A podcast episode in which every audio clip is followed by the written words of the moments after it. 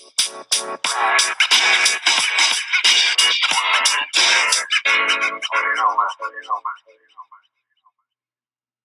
going on? It's episode four. um, I'm actually kind of excited about this one.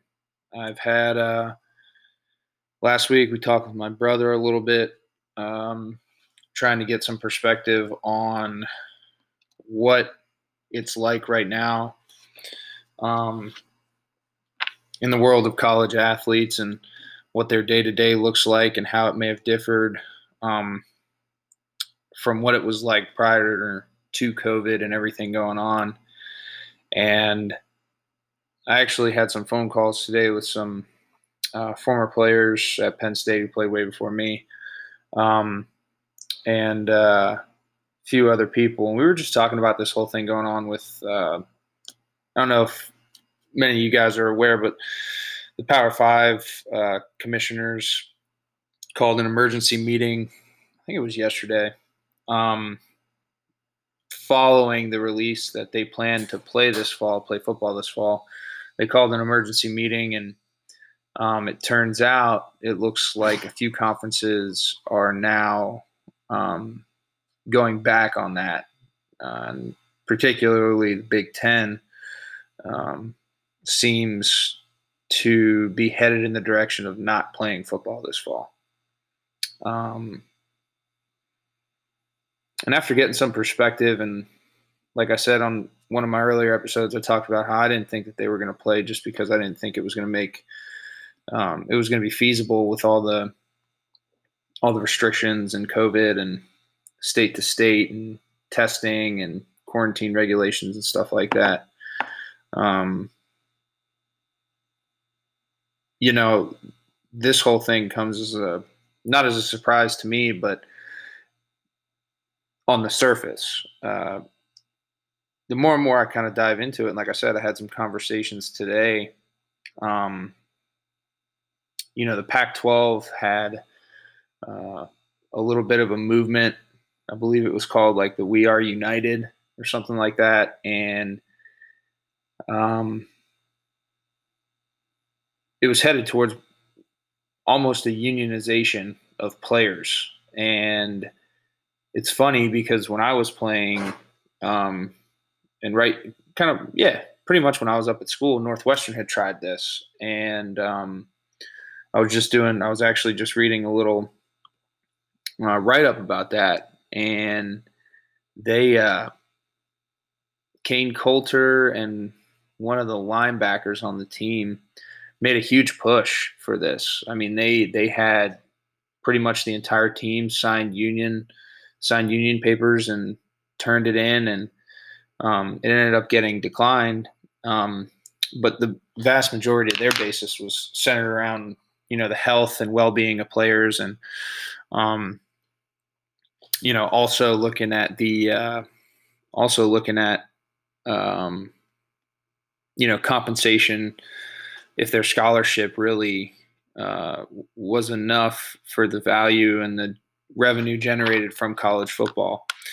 Um, and uh, one of the numbers that I found was interesting was, you know, professional sports have their have their players associations that protects them, and and every year they have CB every ten years they have CBAs, and there's always everyone talks about the NFL CBAs and the lockout back in 2010, and um, the one metric that I thought was insane. I was reading the Sports Illustrated article. I actually just pulled it up right now. Um, if the revenues were shared um, with the NCAA with college football players as if they were shared um, on the same basis as it is in pro football, every Division One player would be worth about $137,000 per year, which is nuts when you start thinking about that and doing the math. I mean, typically looking at it like a four year scholarship at Penn State, out of state tuition, you're talking 250 grand. You know, these guys would have generated that by their second year on campus. So, this whole thing, and like I said, kind of tying this back to what I was starting this whole conversation it um, off with being, you know, that I don't think they're going to play. I think it's starting to have a lot less to do with COVID and a lot more to do with the NCAA and the powers that be within each conference being scared to death of these players unionizing and starting to want to get their fair fair cut of the cake. Um, you know, it's it's uh, it's obviously a very sensitive subject, and I've talked about it a lot. Even thinking back to when I was on campus, and certain classes always had certain debates and topics of papers, and this was always one of them that seemed to come up. And um, you know, just the one thing that I that I say, you know, it, America is a capitalistic economy. You know, you work for what you get, and everything's not fair. Um, but as I said, if you put the work in, you know, you have the ability to um, capitalize on that. You know, and and value is something that needs to be rewarded. And a lot of these players bring a lot of monetary value to these schools um, that that I believe far exceeds just a scholarship. If um, and I think the bigger evil in all this is the NCAA because of how much they benefit from these players and how much their regulations limit these players and even since I left school, there's been a lot of strides, especially with like players being able to now capitalize on their likeness and things like that. But um, the NCAA has really uh, hammered down and been pigs with this whole situation, even more so than the schools. I think the schools, you know, even going back a few years, would have definitely been much more open to a transition. But like I said, I think these players unionizing and really starting to to take um, their health and their value into their own hands has really scared these guys. And I think um, that is more of the reason as to why they don't want to play this fall. Because if they do play this fall, the money generated isn't going to be what it usually is. And these players now have a basis for value that they do create. You know, there's still going to be TV contracts, there's still going to be viewership on TV if they were to play. And, uh, you know, these players would be able to start now fighting for those rights to um, get a piece of that. And I, I really do think that it has the conferences and the NCAA backpedaling, and I think it's something that really needs to be explored um, and kind of dove into by by the media and people on the surface rather than it just being blamed on COVID because that's the easy thing to blame it on. Um, you know, you see the, like I said too in my previous episode, you know, I, I, I don't think if we're going to play by the rules that were laid out with COVID, I don't think that it that it's possible to play a football season. But if they were going to make exceptions to the rules, you know, I, I don't think these players are any more risk playing um, f- football during this pandemic than they would have been if they were just playing football not in the pandemic, just because of the risks that they take every snap and I also touched on that in a previous episode. So I think it's uh, I think it's a really interesting thing uh, to dive into and think about. You know, um, the Big Ten did one. They just tried to start following the Pac-12. The Big Ten did one called the Big Ten United, and this one claims to have over a thousand Big Ten football players and a lot of their demands were much more targeted towards health and safety and dealing with COVID. And, um, you know, I think that, that that makes a lot more sense than I think the Big 12. I haven't read the entire um, We Are United and, and what their, or, or the Pac 12, sorry, but um, what their entire uh, basis of uh, their union or quasi union or you know threats to opt out and stuff like that um, is really built upon. But it does include some racial injustices and, and economic rights um, based upon revenue and revenue sharing and stuff. So, you know, I think it's I think it's interesting and it, it's so funny, man. Like I'm sitting here doing this podcast and and trying this out, and there's nothing going on in the sports world right now. And usually this time of year, there's a lot going on. Um, so, you know, you now kind of get to start diving into more finite political based topics of conversation within sports that oftentimes get overlooked. And I think that this is a serious conversation that needs to be had and and normal viewers can now start trying to put them put themselves in these players' shoes a little bit and, and realize, you know, like I said, the value that these college football players bring to universities and the money that they do generate for organizations like the NCAA and the conferences and how when you really start looking at it, they really don't get a fair share of of the pie. Um, and I always try to compare it to, uh, and I know I'm kind of all over the place, but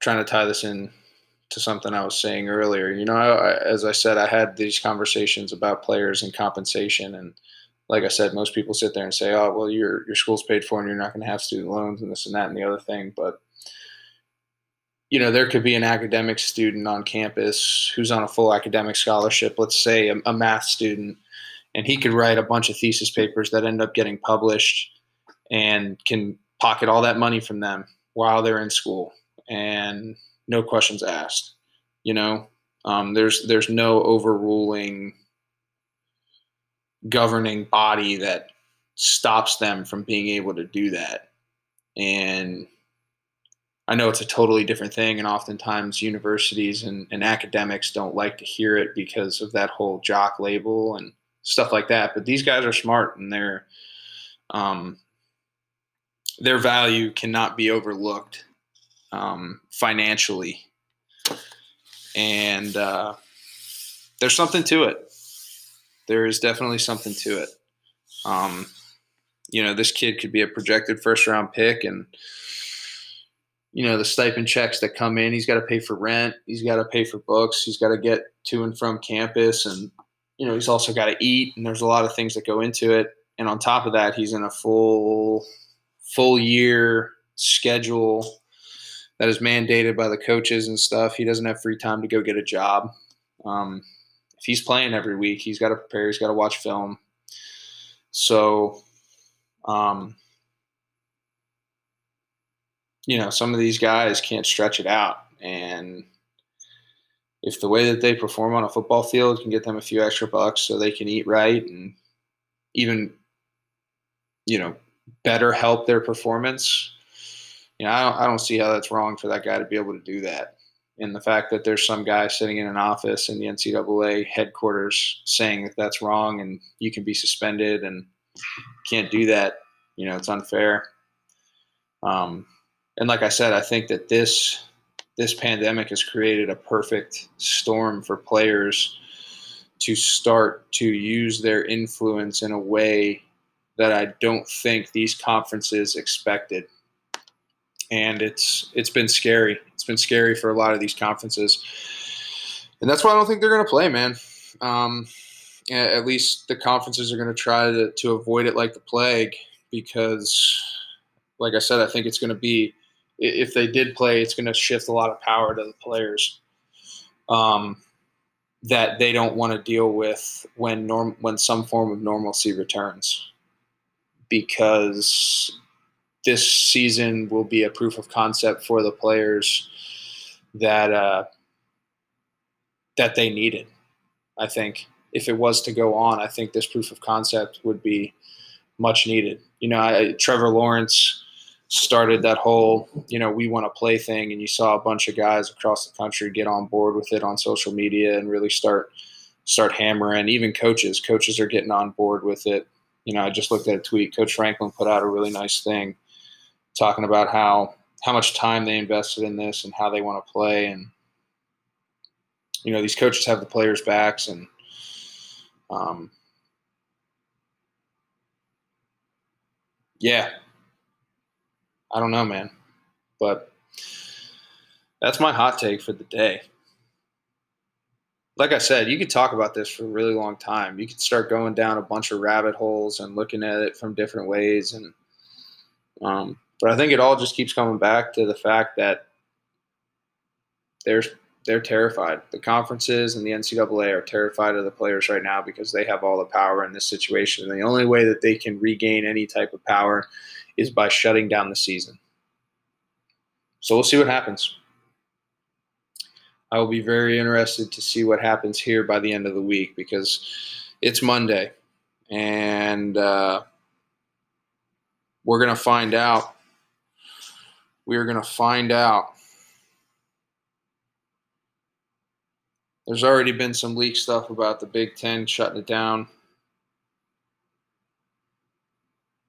then to kind of piggyback off the conversation we had with my brother, um, you know, football gets shut down. There's no way that soccer or baseball or, eh, I mean, any other fall sport that isn't necessarily a big money generator for any school, isn't a money generator at all for any school. Um, there's no way that they're going to play. So there's going to be a trickle down effect. A lot of a lot of collegiate athletes are going to their season and their future is going to be hanging in the balance here this week. I know I just made that sound really, really dramatic, but it's also true. So we'll see what happens that's all I got for Hacks Hot Take this this Monday evening. And uh, we will be doing a double down special next episode. I am going to uh, bring on my wife, who was an extremely successful athlete herself, played lacrosse at Penn State, four year starter, All American, the whole nine. And uh, covering some topics about women's athletics and men's athletics, and you know, I think it'd be a be a shame just with this year and everything that went on. You know, passing of Kobe Bryant and how much he did with women's athletics and trying to push for uh, equality in the sports. I think it would be cool to get her perspective on that and and and see, um, you know, just have kind of a real organic conversation. So that's what I got for you guys coming up within the next couple of days. And uh, I, I appreciate the listening, and I hope I didn't babble too much. But like I said, this is a very complex issue that we have at hand, and I and I, I, I encourage you as as sports fans, as um, people who care about college football, I think you guys should dive into it too and see. I think you guys should do some research and try to put yourselves in the player's shoes. Um, you know, look into it and see where they're coming from and try to hear them out. Um, and I think a lot of you will start to realize the commonalities of it and, and, and start to draw parallels with your, with your jobs, especially if you're a blue collar worker and you're part of a union. Um, I think you guys will definitely draw parallels to what these players want. And I think you'll also see why the conferences and the NCAA are shaking in their shoes. So look forward to uh, circling back up with you guys this week. Peace.